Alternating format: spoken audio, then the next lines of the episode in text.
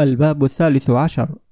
في الصمت وصون اللسان والنهي عن الغيبة والسعي بالنميمة ومدح العزلة وذم الشهرة.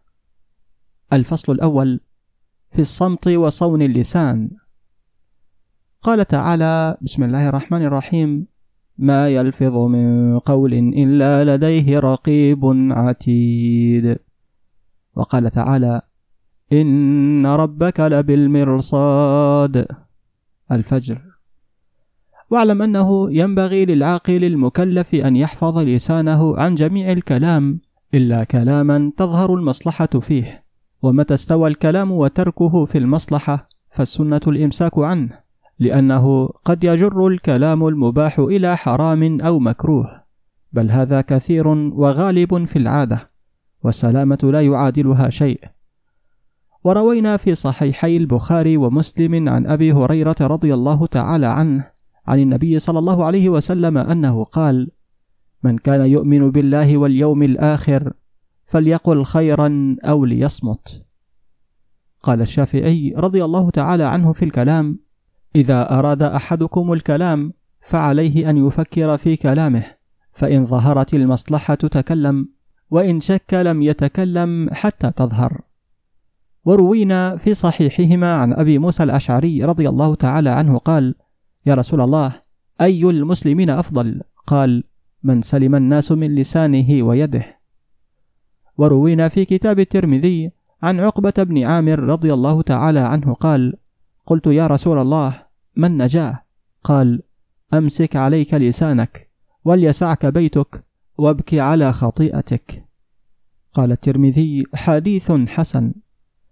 وروينا في كتاب الترمذي وابن ماجه عن أبي هريرة رضي الله عنه عن النبي صلى الله عليه وسلم قال من حسن إسلام المرء تركه ما لا يعنيه والأحاديث الصحيحة في ذلك كثيرة وفيما أشرت كفاية لمن وفقه الله تعالى. وأما الآثار عن السلف وغيرهم في هذا الباب فكثيرة لا تحصر لكن ننبه على شيء منها. فمما جاء من ذلك ما بلغنا أن قس بن ساعدة وأكثم بن صيف اجتمعا. فقال أحدهما لصاحبه كم وجدت في ابن آدم من العيوب؟ فقال هي أكثر من أن تحصر. وقد وجدت خصلة إن استعملها الإنسان سترت العيوب كلها. قال وما هي؟ قال حفظ اللسان. وقال الإمام الشافعي رضي الله عنه لصاحبه الربيع يا ربيع لا تتكلم فيما لا يعنيك. فإنك إذا تكلمت بالكلمة فيما لا يعنيك ملكتك ولم تملكها.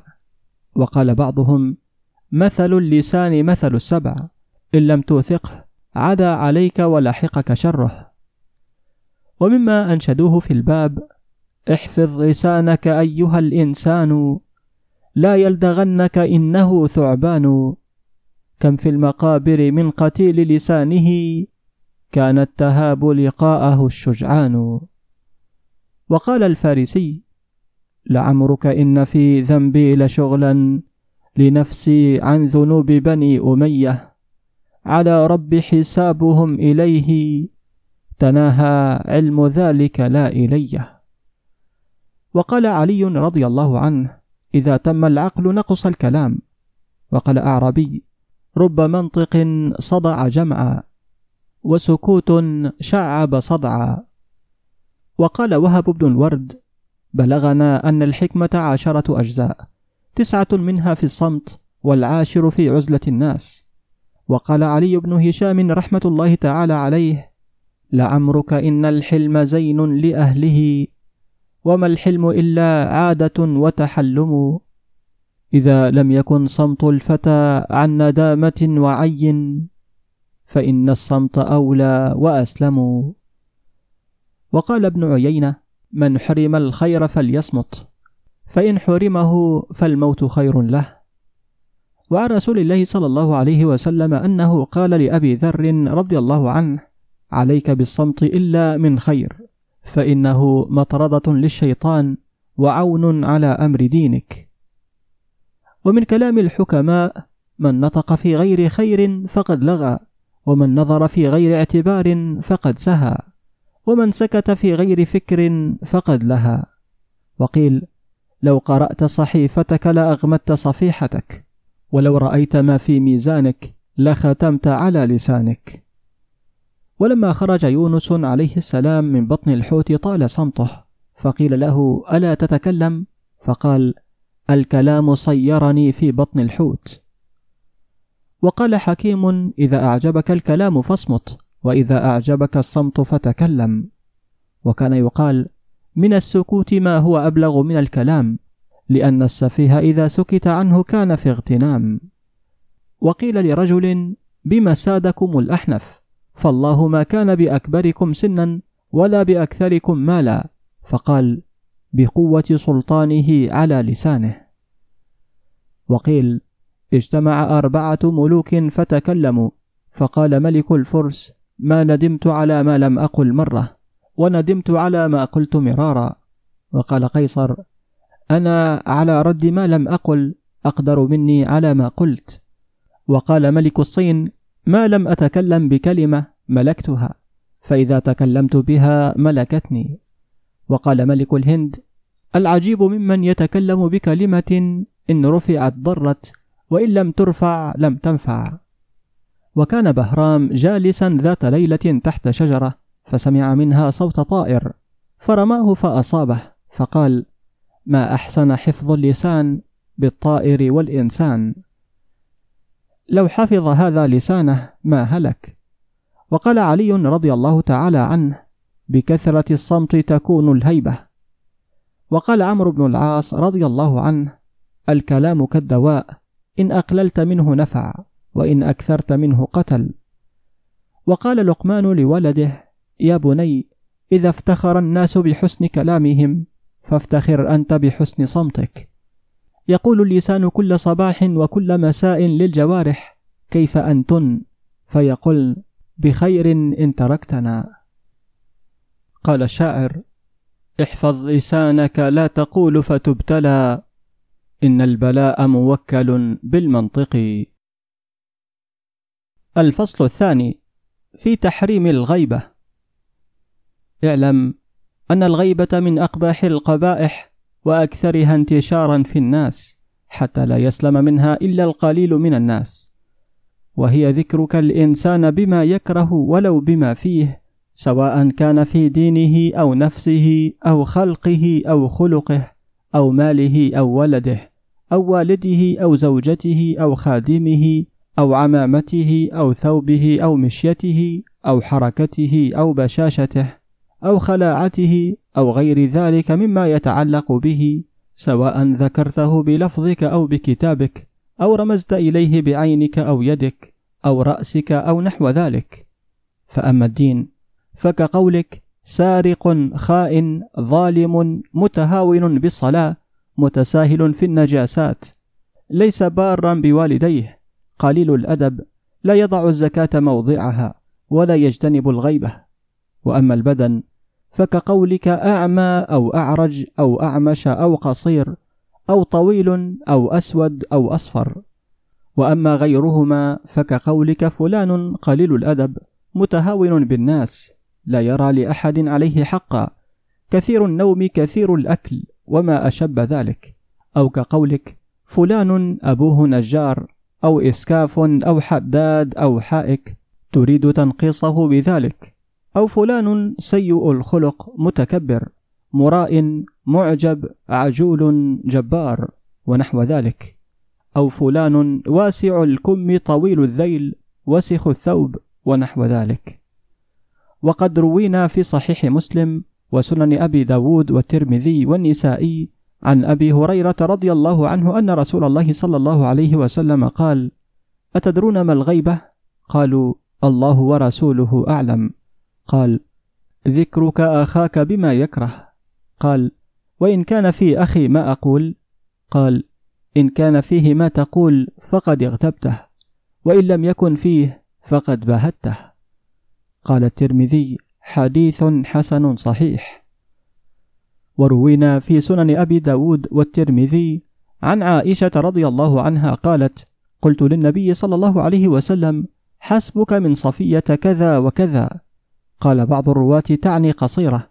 فقال لقد قلت كلمة لو مزجت بماء البحر لمزجته أي خالطته مخالطة تغير بها طعمه وريحه لكثرة نتنها.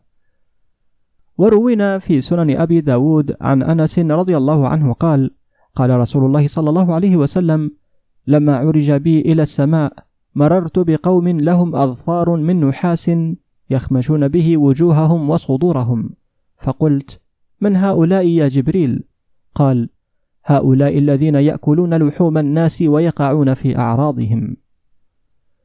وروي عن جابر رضي الله عنه عن النبي صلى الله عليه وسلم أنه قال إياكم والغيبة فإن الغيبة أشد من الزنا. ثم قال رسول الله صلى الله عليه وسلم إن الرجل ليزني فيتوب فيتوب الله عليه وإن صاحب الغيبة لم تغفر له حتى يغفر له صاحبها. وعن أنس رضي الله تعالى عنه قال من اغتاب المسلمين وأكل لحمهم بغير حق وسعى بهم إلى السلطان جيء به يوم القيامة مزرقة عيناه ينادى بالويل والثبور ويعرف أهله ولا يعرفونه. وقال معاوية بن قرة أفضل الناس عند الله أسلمهم صدرا وأقلهم غيبة. وقال الأحنف في خصلتان لا أغتاب جليسا إذا غاب عني ولا أدخل في أمر قوم لا يدخلونني فيه. وقيل للربيع بن خيثم ما نراك تعيب أحدا؟ فقال لست عن نفسي راضيا فأتفرغ لذم الناس. وأنشد لنفسي أبكي لست أبكي لغيرها لنفسي من نفسي عن الناس شاغل. وقال كثير عزة وسعى إلي بعيب عزة نسوة جعل الإله خدودهن نعالها. وقال محمد بن حزم أول من عمل الصابون سليمان وأول من عمل السويق ذو القرنين وأول من عمل الحيس يوسف وأول من عمل خبز الجرادق نمرود وأول من كتب في القراطيس الحجاج وأول من اغتاب إبليس لعنه الله اغتاب آدم عليه السلام. وأوحى الله تعالى إلى موسى عليه السلام أن المغتاب إذا تاب فهو آخر من يدخل الجنة وإن أصر فهو أول من يدخل النار. ويقال لا تأمن من كذب لك أن يكذب عليك ومن اغتاب عندك غيرك أن يغتابك عند غيرك. وقيل للحسن البصري رضي الله تعالى عنه إن فلانا اغتابك فأهدى إليه طبقا من رطب فأتاه الرجل وقال له اغتبتك فأهديت لي. فقال الحسن أهديت إلي حسناتك فأردت أن أكافئك. وعن ابن المبارك رحمه الله تعالى قال لو كنت مغتابا احدا لاغتبت والدي لأنهما أحق بحسناتي. وإذا حاكى إنسان انسانا بأن يمشي متعارجا أو متطاطئا أو غير ذلك من الهيئات يريد تنقيصه بذلك فهو حرام. وبعض المتفقهين والمتعبدين يعرضون بالغيبة تعريضا تفهم به كما تفهم بالتصريح. فيقال لأحدهم كيف حال فلان؟ فيقول الله يصلحنا الله يغفر لنا الله يصلحه. نسأل الله العافية. نحمد الله الذي لم يبتلينا بالدخول على الظلمة. نعوذ بالله من البر. يعافينا الله من قلة الحياء. الله يتوب علينا. وما أشبه ذلك مما يفهم تنقيصه. فكل ذلك غيبة محرمة. واعلم أنه كما حرم على المغتاب ذكر الغيبة كذلك يحرم على السامع استماعها. فيجب على من يستمع إنسانا يبتدئ بغيبة أن ينهاه إن لم يخف ضررا. فإن خافه وجب عليه الإنكار بقلبه ومفارقة ذلك المجلس إن تمكن من مفارقته. فإن قال بلسانه أسكت وقلبه يشتهي سماع ذلك قال بعض العلماء إن ذلك نفاق. قال تعالى بسم الله الرحمن الرحيم. وإذا رأيت الذين يخوضون في آياتنا فأعرض عنهم حتى يخوضوا في حديث غيره. الأنعام 68 ومما أنشدوه في هذا المعنى وسمعك صن عن سماع القبيح كصون اللسان عن النطق به. فإنك عند سماع القبيح شريك لقائله فانتبه. وكم أزعج الحرص من طالب فوافى المنية في مطلبه. الفصل الثالث في تحريم السعاية بالنميمة.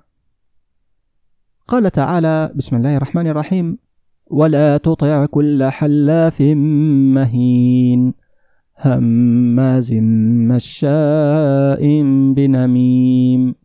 مناع للخير معتد أثيم عتل بعد ذلك زنيم. من سورة القلم.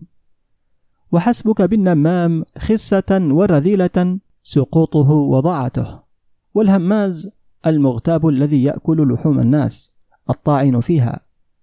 وقال الحسن البصري هو الذي يغمز بأخيه في المجلس وهو الهمزة اللمزة. وقال علي والحسن البصري رضي الله عنهما العتل الفاحش السيء الخلق. قال ابن عباس رضي الله عنهما العتل الفاتك الشديد المنافق. وقال عبيد بن عمير العتل الأكول الشروب القوي الشديد. يوضع في الميزان فلا يزن شعيره. وقال الكلبي هو الشديد في كفره. وقيل العتل الشديد الخصومة بالباطل. والزنيم هو الذي لا يعرف من أبوه. قال الشاعر زنيم ليس يعرف من أبوه.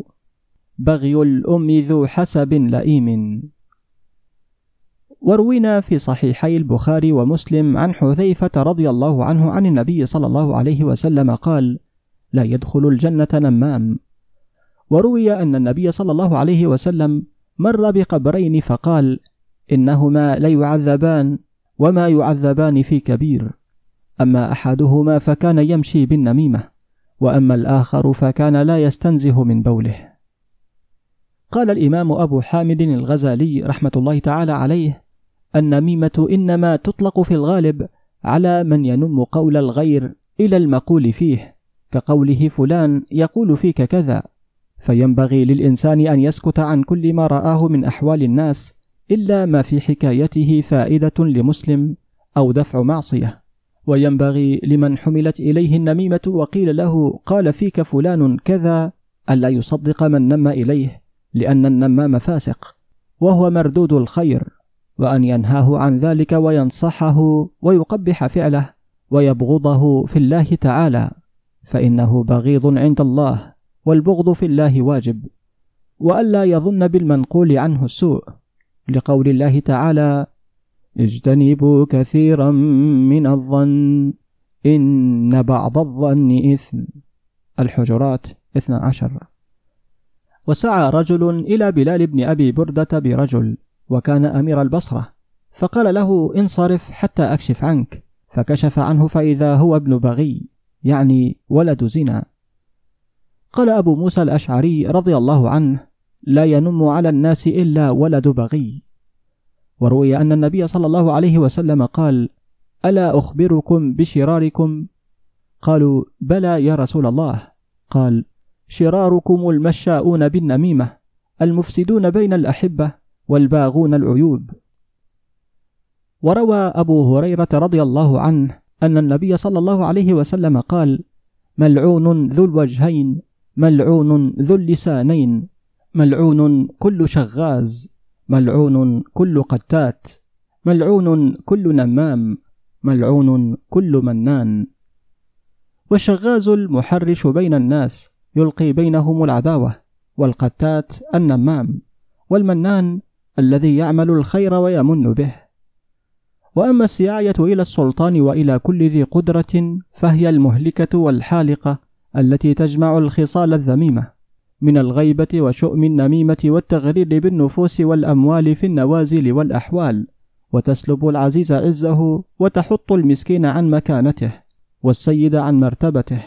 فكم دم أراقه سعي ساع وكم حريم استبيح بنميمة نمام وكم من صفيين تباعدا وكم من متواصلين تقاطعا وكم من محبين افترقا وكم من إلفين تهاجرا وكم من زوجين تطالقا فليتق الله ربه عز وجل. رجل ساعدته الأيام وتراخت عنه الأقدار أن يصغي لساع أو يستمع لنمام. ووجد في حكم القدماء أبغض الناس إلى الله المثلث. قال الأسماعي هو الرجل يسعى بأخيه إلى الإمام فيهلك نفسه وأخاه وإمامه. وقال بعض الحكماء احذروا أعداء العقول ولصوص المودات وهم السعاة والنمامون. إذا سرق اللصوص المتاع سرقوا هم المودات. وفي المثل السائر من أطاع الواشي ضيع الصديق وقد تقطع الشجرة فتنبت ويقطع اللحم السيف فيندمل واللسان لا يندمل جرحه. ودفع إنسان رقعة إلى الصاحب ابن عبادة يحثه فيها على أخذ مال يتيم. وكان مالا كثيرا فكتب إليه على ظهرها والنميمة قبيحة وإن كانت صحيحة والميت رحمه الله واليتيم جبره الله والساعي لعنه الله ولا حول ولا قوة إلا بالله. وروينا في كتاب أبي داود والترمذي عن ابن مسعود رضي الله عنه قال قال رسول الله صلى الله عليه وسلم لا يبلغني أحد من أصحابي عن أحد شيء فإني أحب أن أخرج إليكم وأنا سليم الصدر. ومن الناس من يتلون ألوانا ويكون بوجهين ولسانين فيأتي هؤلاء بوجه وهؤلاء بوجه وذو الوجهين لا يكون عند الله وجيها. قال صالح بن عبد الله القدوس رحمه الله تعالى قل للذي لست أدري من تلونه أناصح أم على غش يناجيني؟ إني لأكثر مما سمتني عجبا. يد تشح وأخرى منك تأسوني. تغتابني عند أقوام وتمدحني. في آخرين وكل عنك يأتيني. هذان شيئان قد نافيت بينهما. فاكفف لسانك عن شتمي وتزييني. وقيل لألف لحوح جموح. خير من واحد متلون. وكان يشبه المتلون بأبي براقش وأبي قلمون فأبو براقش طائر منقط بألوان النقوش يتلون في اليوم ألوانا وأبو قلمون ضرب من ثياب الحرير ينسج بالروم يتلون ألوانا. ويقال للطائش الذي لا ثبات معه أبو رياح تشبيها بمثال فارس من نحاس بمدينة حمص على عمود حديد فوق قبة بباب الجامع يدور مع الرياح ويمناه ممدودة وأصابعها مضمومة إلى السبابة. فإذا أشكل عليهم مهب الريح عرفوه به فإنه يدور بأضعف نسيم يصيبه. والذي يعمله الصبيان من قرطاس على قصبة يسمى أبا رياح أيضا ويقال أخلاق الملوك مثل في التلون. قال بعضهم ويوم كأخلاق الملوك تلونا فصحو وتغييم وطل ووابل. أشبهه إياك يا من صفاته دنو وإعراض ومنع ونائل. وكلم معاوية الأحنف في شيء بلغه عنه فأنكره الأحنف. فقال له معاوية بلغني عنك الثقة. فقال له الأحنف إن الثقة لا يبلغ مكروها. وكان الفضل بن سهل يبغض السعاية وإذا أتاه ساع يقول له إن صدقتنا أبغضناك وإن كذبتنا عاقبناك وإن استقلتنا أقلناك. وكتب في جواب كتاب ساع نحن نرى أن قبول السعاية شر من السعاية لأن السعاية دلالة والقبول إجازة وليس من دل على شيء وأخبر به كمن قبله وأجازه. فاتقوا الساعي فإنه لو كان في سعايته صادقا لكان في صدقه لئيما إذ لم يحفظ الحرمة ولم يستر العورة. وقيل من سعى بالنميمة حذره الغريب ومقته القريب. وقال المأمون النميمة لا تقرب مودة إلا أفسدتها ولا عداوة إلا جددتها ولا جماعة إلا بددتها ثم لا بد لمن عرف بها ونسب إليها أن يجتنب ويخاف من معرفته ولا يوثق بمكانه. وأنشد بعضهم من نم في الناس لم تؤمن عقاربه على الصديق ولم تؤمن أفاعيه. كالسيل بالليل لا يدري به أحد من أين جاء ولا من أين يأتيه. الويل للعهد منه كيف ينقضه والويل للود منه كيف يفنيه. وقال آخر يسعى عليك كما يسعى إليك فلا تأمن غوائل ذي وجهين كيادي. وقال صالح بن عبد القدوس رحمه الله تعالى من يخبرك بشتم عن أخ فهو الشاتم لا من شتمك ذاك شيء لم يواجهك به إنما اللوم على من أعلمك. وقال آخر إن يعلموا الخير أخفوه وإن علموا شرا أذاعوا وإن لم يعلموا كذبوا. وقال آخر إن يسمعوا ريبة طاروا بها فرحا مني وما سمعوا من صالح دفنوا. صم إذا سمعوا خيرا ذكرت به وإن ذكرت بسوء عندهم أذنوا. وقال الحسن ستر ما عاينت أحسن من اشاعه ما ظننت. وقال عبد الرحمن بن عوف رضي الله تعالى عنه من سمع بفاحشة فأفشاها فهو كالذي أتاها. ومما جاء في النهي عن اللعن ما روينا في صحيح البخاري ومسلم عن ثابت بن الضحاك رضي الله عنه قال قال رسول الله صلى الله عليه وسلم لعن المؤمن كقتله. وروينا في صحيح مسلم أيضا عن أبي الدرداء رضي الله عنه قال قال رسول الله صلى الله عليه وسلم لا يكون اللعانون شفعاء ولا شهداء يوم القيامة. وروينا في سنن أبي داود عن أبي الدرداء رضي الله عنه قال قال رسول الله صلى الله عليه وسلم إن العبد إذا لعن شيئا صعدت اللعنة إلى السماء فتغلق أبواب السماء دونها ثم تهبط إلى الأرض فتغلق أبوابها دونها. ثم تأخذ يمينا وشمالا فإذا لم تجد مساغا رجعت إلى الذي لعن إن كان أهلا لذلك وإلا رجعت إلى قائلها. ويجوز لعن أصحاب الأوصاف المذمومة على العموم كقوله لعن الله الظالمين لعن الله الكافرين لعن الله اليهود والنصارى لعن الله الفاسقين لعن الله المصورين ونحو ذلك. وثبت في الأحاديث الصحيحة أن رسول الله صلى الله عليه وسلم لعن الواصلة والمستوصلة وأنه قال لعن الله آكل الربا. وأنه قال لعن الله المصورين. وأنه قال لعن الله من لعن والديه. وأنه قال لعن الله من ذبح لغير الله. وأنه قال لعن الله اليهود والنصارى اتخذوا قبور أنبيائهم مساجد. وأنه قال لعن الله المتشبهين من الرجال بالنساء والمتشبهات من النساء بالرجال. وجميع هذه الألفاظ في البخاري ومسلم بعضها فيهما وبعضها في أحدهما والله أعلم. مما جاء في العزلة ومدح الخمول وذم الشهرة. قال رسول الله صلى الله عليه وسلم الخمول نعمة وكل يتبرأ والظهور نقمة. وكل يتمنى. وقال بعضهم تلحف بالخمول تعش سليما وجالس كل ذي أدب كريم. وقال جعفر بن الفراء من أخمل النفس أحياها وروحها ولم يبت طاويا منها على ضجر إن الرياح إذا اشتدت عواصفها فليس ترمي سوى العالي من الشجر.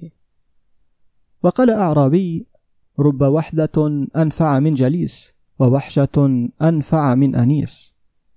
وكان أبو معاوية الضرير يقول في خصلتان ما يسرني بهما رد بصري قلة الإعجاب بنفسي وخلو قلبي من اجتماع الناس إلي. وقال عمر رضي الله عنه خذوا حظكم من العزلة. وصعد حسان على أطم من آطام المدينة ونادى بأعلى صوته يا صباحاه! فاجتمعت الخزرج فقالوا ما عندك؟ قال قلت بيت شعر فأحببت أن تسمعوه. قالوا هات يا حسان. فقال وإن امرأ أمسى وأصبح سالما من الناس إلا ما جنى لسعيد. ولما بنى سعد بن أبي وقاص رضي الله عنه منزله بالعقيق قيل له تركت منازل إخوانك وأسواق الناس ونزلت بالعقيق؟ فقال رأيت أسواقهم لاغية ومجالسهم لاهية فوجدت الاعتزال فيما هنالك عافية. وقيل لعروة أخي مرداس لم لا تحدثنا ببعض ما عندك من العلم؟ فقال أكره أن يميل قلبي باجتماعكم إلى حب الرياسة فأخسر الدارين. وقال سفيان بن عيينة دخلنا على الفضل في مرضه نعوده. فقال ما جاء بكم؟ والله لو لم تجيئوا لكان أحب إلي. ثم قال نعم الشيء المرض لولا العبادة. وقيل للفضل إن ابنك يقول وددت لو أني بالمكان الذي أرى الناس فيه ولا يروني. فقال ويح ابني لم لا أتمها؟ فقال لا أراهم ولا يروني. وقال علي رضي الله تعالى عنه طوبى لمن شغله عيبه عن عيوب الناس وطوبى لمن لزم بيته وأكل قوته واشتغل بطاعته وبكى على خطيئته. فكان من نفسه في شغل والناس منه في راحة. وقال سفيان الزهد في الدنيا هو الزهد في الناس. وقيل لراهب في صومعته ألا تنزل؟ فقال من مشى على وجه الأرض عثر. والكلام في مثل هذا كثير وقد اكتفينا بهذا وصلى الله على سيدنا محمد وعلى آله وصحبه وسلم.